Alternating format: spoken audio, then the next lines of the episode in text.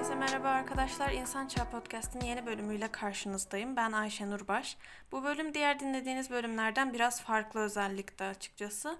Ee, bildiğiniz gibi yaklaşık bir haftadır ülkemizin maalesef 30'dan fazla ilinde e, büyük orman yangınları çıktı ve yangınlar hala hızla yayılmaya devam ediyor.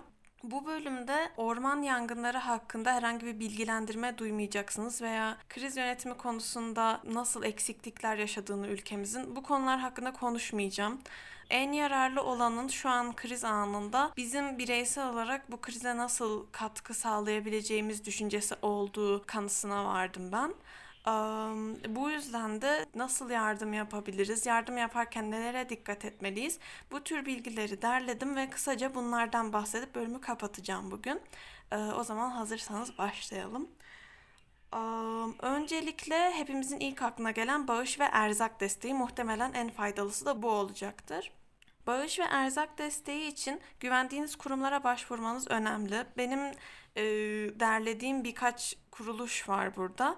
Öncelikle Haluk Levent'in kurduğu Ahbap güvenilir bir platform olabilir bağış yapmak için. Çünkü çok aktif çalıştıklarını zaten sosyal medya hesaplarından takip edebilirsiniz. Ahbap'a parasal ve erzak yardımında bulunabilirsiniz. Erzak ihtiyacını güncel olarak paylaşıyor Ahbap internet sitesinde de. Dediğim gibi buraya erzak ve maddi yardımda bulunabilirsiniz. Bir diğer kuruluşumuz Akut. Akut yangınlar ilk başladığı günden beri e, büyük bir çaba içerisinde arama kurtarma çalışmalarını yürütüyor. Bu kuruma da maddi ve erzak anlamında bağışlarda bulunabilirsiniz. E, bir diğer platform Afet Platformu. E, Afet Platformu çok güzel veriler açıklıyor yangınlar başladığından beri. Bu kurumdan güvenilir bilgi edinebilirsiniz ama bunun yanında da sürekli bölgelere göre güncellenen ihtiyaç listelerinde Afet Platformu açıklıyor oluyor. Bu platformunda internet sitesinde en güncel olan ihtiyaçları bulabilir ve buna göre onlara bu ihtiyaçları ulaştırabilirsiniz. Bir diğer kuruluş HITAP. HITAP hayvanlar hakkında daha çok çalışmalar yürütüyor. Yangından zarar gören çok fazla e, gerek vahşi olsun gerek evcil olsun birçok hayvan çok büyük zararlar gördü orman yangınlarından. E, HITAP hatırladığım kadarıyla en son bir hastane kurdu. Hayvan hastanesi ve orada gerçekten çok değerli çalışmalar yürütüyor. E, bu yüzden HITAP'a da çeşitli şekillerde destek olabilirsiniz. Bu destek olma yollarını onların internet sitelerinden görebilirsiniz. Um, ve son olarak benim bahsetmek istediğim kurum Angels Farm Sanctuary. Angels Farm Sanctuary Türkiye'nin Instagram sayfasından ne kadar aktif çalışmalar yaptığını görebilirsiniz. Kesinlikle güvenilir bir kurum olduğunu anlayabilirsiniz yani. Ee, bu kuruma da parasal anlamda bağış yapabilirsiniz. Erzak anlamında bir bağış istekleri olursa sosyal medya hesaplarından, internet sitelerinden takip ederek bu tür yardımlarda da bulunabilirsiniz. Ee, bunlar benim güvenilir bulduğum kurumlar ama tabii ki daha bir sürü yardım için ellerinden gelen en iyisini yapan kurum kuruluş var. İsterseniz tabii ki yerel yönetimlere de destek olabilirsiniz. Bireysel anlamda güvendiğiniz kişiler yardım çalışmaları yürütüyorsa bunlara da destek olabilirsiniz. Önemli olan e, araştırmayı iyi yapmak ve yardımda bulunacağınız kişi, kurum, kuruluşun e, güvenilir olduğundan, yardımlarınızın yerine ulaşabileceğinden emin olabilmek. Bir diğer önemli husus lütfen ihtiyaçların ne kadar güncel olduğunu takip edin. Yoksa ihtiyaç fazlası ürünler birikiyor ve zaten şu anda bir kriz var, bir e, kaos ortamı var. En kısa sürede ihtiyaçların yerine ulaştırılması gerekiyor ve eğer ihtiyaç fazlası ürünler çok fazla birikirse bu da kurum ve kuruluşların oyalanmasını ve vakit kaybetmesine sebep oluyor. Zaten bu bahsettiğim kurumlar, kuruluşlar da yanan bölgelerdeki belediyeler de sürekli internet aracılığıyla güncel ihtiyaç listelerini paylaşıyorlar, güncelliyorlar.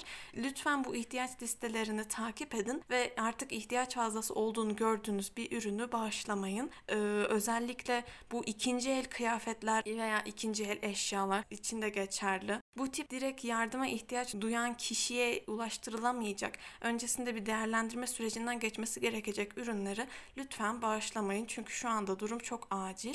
Ee, onun dışında kargolarda belli bir karışıklık olduğu görülüyor. Yardım yapmak isteyen birçok kişi Trendyol internet sitesi üzerinden ihtiyaç duyulan malzemeleri alıp yardım talep eden adreslere yolluyor. Ancak burada kargolarda bir karışıklık olduğu duyumunu aldım ben en son. Onun içinde yurt içi kargo yangınlar için olan bütün yardım paketlerini ücretsiz taşıyacağı bilgisini verdi. Bu yüzden yardımlarınızı bir pakette hazırlayıp yurt içi kargo ile belirtilen adreslere ulaştırabilirsiniz. Onun dışında fidan bağışından bahsetmedim çünkü büyük ihtimalle siz de görmüşsünüzdür sosyal medyada. Fidan bağışı aslında yangınlar bittikten sonra ormanların ekolojik döngüsünü bozabilir. Çünkü Kızılçam ormanları yüzyıllardır yangın afetine adapte olmuş durumda. Bu yüzden ormanın kendisini yenilemesine izin vermek bana fidan bağışını yapmaktan daha mantıklı geliyor. Fidan bağışı şimdilik dursun diye düşünüyorum ben. Yangınlar bittikten sonra fidan bağışına belki bakabiliriz ki bunun da çok kontrollü yapılması gerektiğini düşünüyorum ki ormanın ekolojik döngüsü bozulmasın. Bu konuda tabii ki şu an verdiğim bilgi çok yetersiz. Ayrıntılı bilgi edinmek isterseniz eğer Profesör Doktor Çağatay Tavşanoğlu'nun çeşitli platformlarda bir sürü röportajları var. Ee, bunlardan birkaçına linki eklerim. Bu röportajlara bakabilirsiniz. Aynı zamanda 2011'de yayınlanan akademik bir makale var benim de yararlandığım. Bu makaleyi de açıklamada bulabilirsiniz. Ee, son olarak burada belirttiğim kuruluşların internet sitelerine ya da Instagram profillerine olan bütün linkleri açıklamalardan bulabilirsiniz. Sonrasında bahsetmek istediğim bir konu bilgi kirliliği afet durumlarında, kriz durumlarında en büyük düşmanlarımızdan bir tanesi bilgi kirliliği. Çünkü ortalıkta çok fazla bir bilgi yükü var ve bu yükün altında çok fazla çelişen ifadelerle karşılaşabiliyoruz biz. Ee, ve nereden bilgi edineceğimiz konusunda emin olamıyoruz hangi bilginin doğru olduğu konusunda.